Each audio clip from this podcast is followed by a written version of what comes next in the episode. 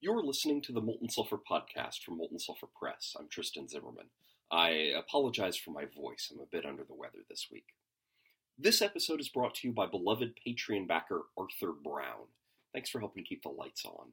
If you want to help keep this podcast going alongside Arthur, head over to the Patreon page, and thank you.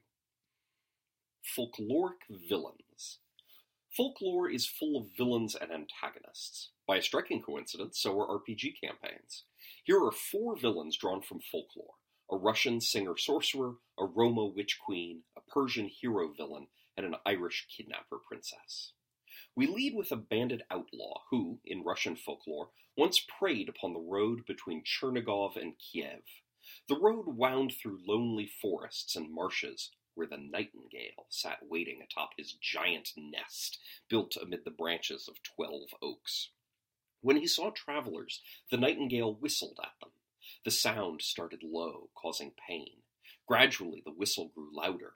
Trees bent in the wind of the whistle, and grass lay flat before the gale. Eventually, the sound grew so loud and so piercing it killed the listeners. Then the nightingale would descend and rob the corpses.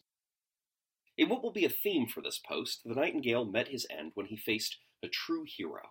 The knight's name was Ilya Ivanovich. Curiously, the same name as the Soviet scientist behind those failed ape man experiments. Ilya was too powerful to be killed by the nightingale's whistle and captured the bandit. When Ilya arrived in Kiev, the prince of the city commanded the nightingale to whistle at half strength and show everyone what he was so famous for. The nightingale saw an opportunity. He whistled at full strength instead and tried to get away in the chaos but he hadn't counted on Ilya, who struck him down and ended the outlaw's fabulous career. First off, this super weird bird themed bandit is an amazing random encounter. You're just traveling along, minding your own business, when BAM! Some crazy bandit is whistling at you from a tree, and your horse is too weak to carry you.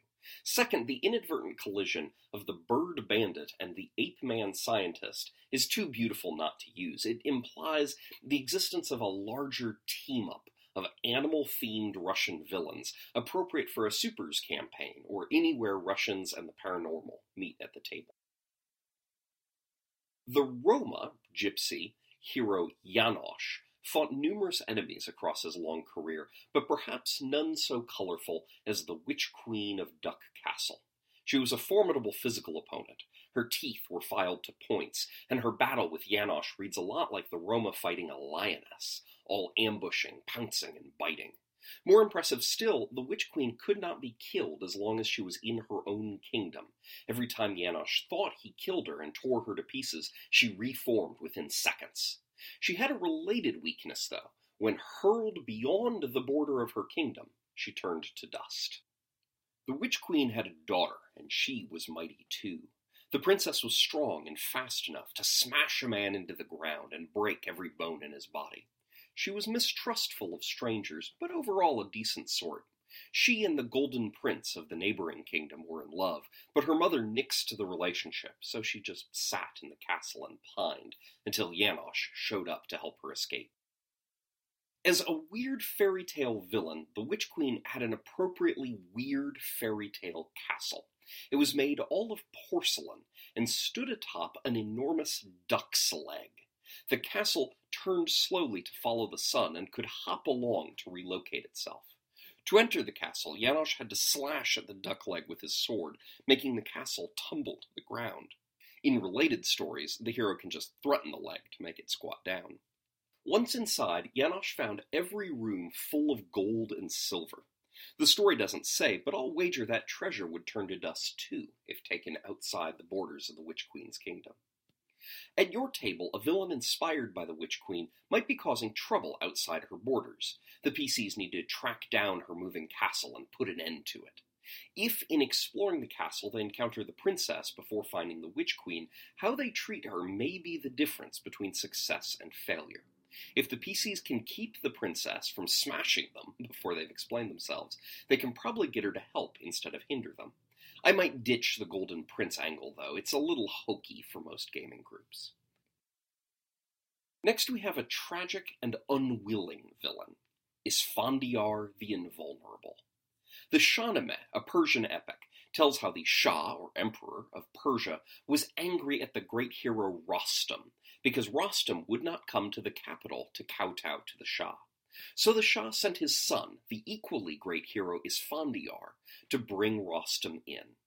Isfandiar respected Rostam and believed the Shah was wrong to debase such a noble man. But Isfandiar could not go against his father. He traveled to Rostam's home to bring him in. He begged Rostam to come quietly, but Rostam would not agree to be chained. And the Shah was unambiguous. Rostam must come to the capital in chains. With heavy hearts, the two heroes drew their swords and began to fight. Both men were invulnerable, save for a specific exception. Rostam could be hurt by arrows, and Isfandiar at last peppered the old man with shafts. Rostam quit the field, presumably to bleed out and die, and Isfandiar let him go. But Rostam was saved by his guardian angel, the great bird Simorg. Simorg told Rostam that Isfandiar swam in the pool of invulnerability as a child, but as he swam he kept his eyes closed. When the two heroes fought the next day, Rostam aimed for Isfandiar's eyes and killed him. Rostam never forgave the Shah for making him kill noble, tragic Isfandiar. Now, fighting an invulnerable opponent is dull and frustrating, but an invulnerable except for X opponent can be a lot of fun. This is doubly true if your adversary is morally conflicted. The first time the PCs fight an enemy like Isfandiar, they have to flee, they just can't win. But uncovering his weakness before the rematch then becomes an awesome adventure. Note that a story like this requires a fair bit of trust between the players and the GM. If the players suspect you're throwing an invulnerable enemy at them for a laugh, they'll resent you and no one will have a good time. Instead, treat the fight more as a role play encounter and assure them that you're not just going on a power trip. In Irish myth, the sister of the king of the island of the big men once quarreled with her brother. He exiled her to another island, where the princess built a castle, a single tower of black glass, without even windows to interrupt its sheer surface. There she plotted revenge against her brother the king. The princess was a horror, with scaly skin, gnarled fingers, and yellow nails like claws. She could stretch her limbs like putty, fly, and turn invisible. She was truly a terrible enemy for the king of the big men to have made. Every time the king had a child, she would fly down to his castle in the middle of the night, stretch her arm down the chimney, and steal the newborn baby from its cradle. She raised her stolen nieces and nephews as if they were her own children, but she didn't tell the king that. For added revenge, she made him stew, ignorant of his family's fate. In myth, the princess met her end at the hands of the Irish hero Finn and his comrades, the Fenians. The first night after the king's wife gave birth, the Fenians waited at the bottom of the chimney and tore off the princess's arm when she reached down. If only she'd bothered to turn invisible, she might have survived the night. We never do learn what the source of the dispute was between the princess and the king, and that's a good hook for bringing this to the table. When a character based on the king of the island of the big men is about to have another child, he might send for the party. At first, this seems like a cut and dry case. If a monster is stealing babies, you kill the monster and save the babies. But if the PCs learn the monster is just the king's sister, or even that the babies are fine, it might make them dig deeper. Maybe this is just kidnapping for revenge, and the children should be reunited with their parents. Or maybe the king is the real monster, and the princess is saving her nieces and nephews from a terrible fate. Thank you very much for listening. A full transcript of this episode is available at moltensulfur.com. See you next week.